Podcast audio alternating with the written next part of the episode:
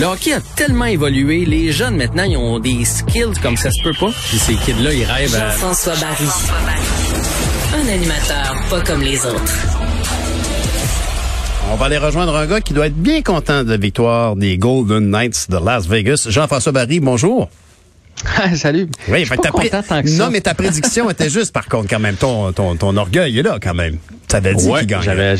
J'avais j'a- j'avais prédit Vegas, effectivement. En fait, je les ai prédits en finale de la Coupe Stanley euh, il y a longtemps, euh, après la période des, tra- des transactions. Mm-hmm. Euh, la mauvaise nouvelle, c'est que s'il se rend en finale de la Coupe Stanley, le Canadien n'y sera pas, puisque ce sera le prochain adversaire du Canadien. J'ai regardé d'ailleurs le match hier jusqu'à 5-3. Je suis allé me coucher parce qu'il était quand même tard après.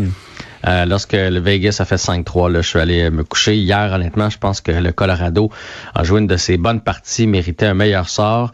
Malheureusement, il patinait hier à Colorado. C'était vraiment beau de voir aller. Je rêvais même à une finale Colorado-Tampa Bay. Euh, deux équipes de patineurs, mais finalement, euh, trop de revirements, trop d'erreurs. Un gardien qui n'a pas livré la marchandise, Grubauer, hier, a n'a pas été mauvais, mais il n'a pas fait les gros arrêts quand c'était le temps.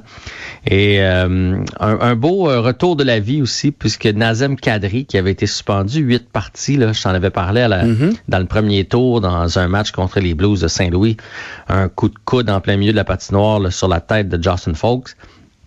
Ben, il a manqué à son équipe parce que c'est un gars de série, c'est un gars qui joue euh, physique, là, veut, veut pas. C'est un, c'est un gars qui est sur le deuxième trio de l'Avalanche.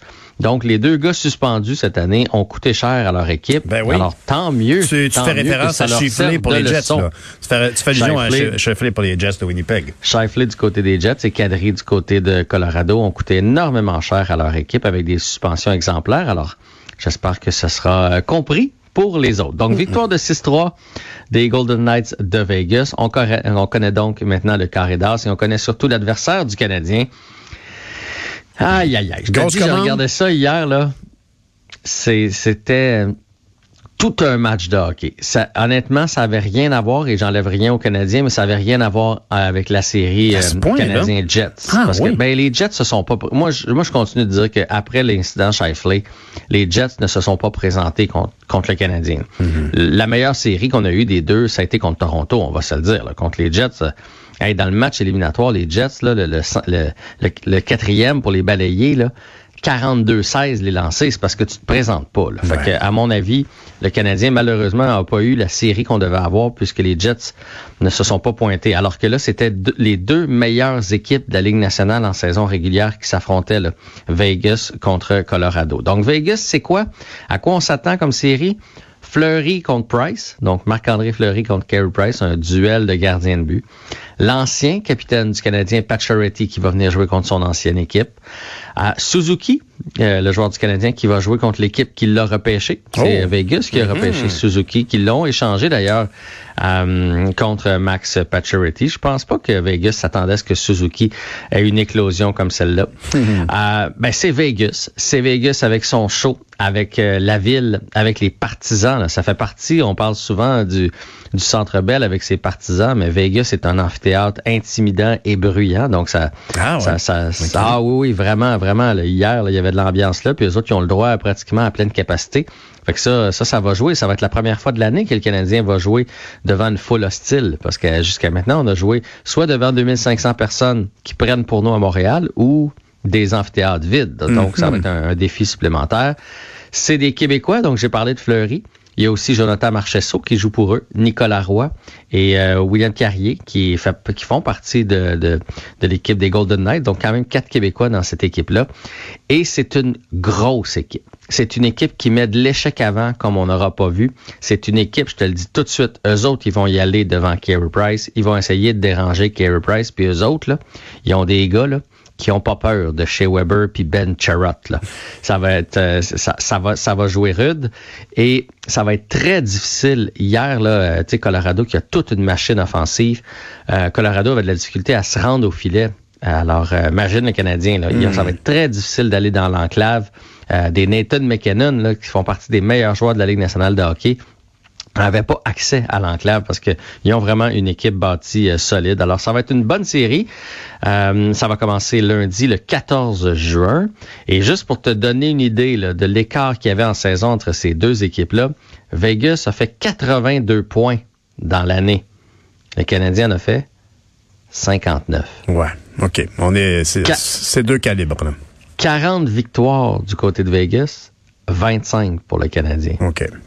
Et plus 67 le différentiel de buts pour versus les buts contre pour Vegas, Mhm.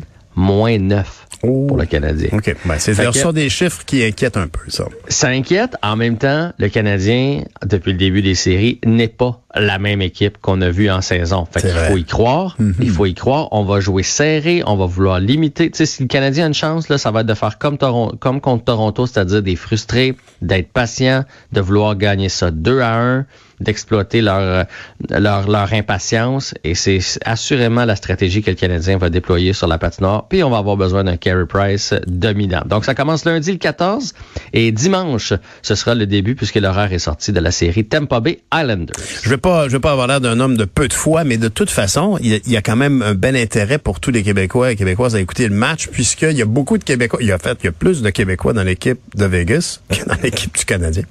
Effectivement, mais je te dirais qu'à chaque fois, puis un jour on va devoir s'en rendre compte, à chaque fois qu'une équipe euh, se rend loin ou pratiquement à chaque fois, il y a un paquet de Québécois. Regarde l'année passée avec euh, le Lightning de Tampa Bay, euh, t'as Gourde, t'as Joseph, euh, mon Dieu, il y en a d'autres, mais là le, le- Ah, mais je comprends très bien. Puis ça, on en a beaucoup parlé. ça. On a beaucoup parlé du fait que le Canadien avait pas ça, avait, semblait pas prioriser ça dans ses critères.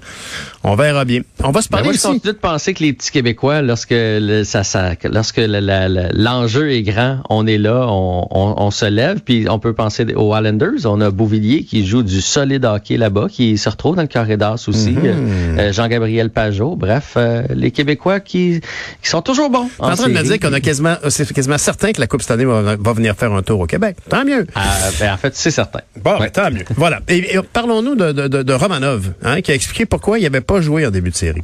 Ouais, ben, tu sais, il y a eu plusieurs euh, rumeurs parce qu'on se disait ça n'a pas de bon sens. Romanov qui est laissé de côté, puis même il est tombé des défenseurs au combat, puis on a continué de laisser de côté, puis là, on s'est demandé, s'est-tu passé de quoi avec le coach? Et, y a-tu fait un écart conduite? Qu'est-ce qui arrive avec Romanov? Ben non, il a avoué hier qu'il jouait pas bien, puis les sept derniers matchs de la saison, ça a été pénible.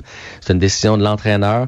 Il a surtout dit, puis c'était touchant de l'entendre dire, euh, tu sais, moi, je, je- je suis venu ici pour jouer des séries, là, j'ai quitté la Russie, il y avait un, on lui a fait un pont d'or là-bas, puis Ben il oui. est quand même venu jouer dans la Ligue nationale de hockey et qui a trouvé ça difficile au point d'avoir les larmes aux yeux. Là. Il dit lorsque, Hmm. particulièrement lorsqu'on a joué le premier match devant des spectateurs à Montréal, j'étais assis sur la galerie de presse, je voyais les petites serviettes puis tout ça, puis je voulais être sur la patinoire, puis j'étais avec mon habit cravate, j'avais les larmes aux yeux. La bonne nouvelle, c'est qu'il a pu jouer un match euh, au, au, au Centre Bell contre les Jets à cause d'une blessure, mais il dit que ça a été des frissons pour lui, ce premier match éliminatoire, puis il espère en jouer plusieurs d'autres dans l'uniforme du Canadien. On lui souhaite, puis on se le souhaite. Hey, merci beaucoup, Jean-François. Évidemment, on écoute ton balado Avantage numérique. Salut, bonne fin de semaine. Salut! Toi aussi.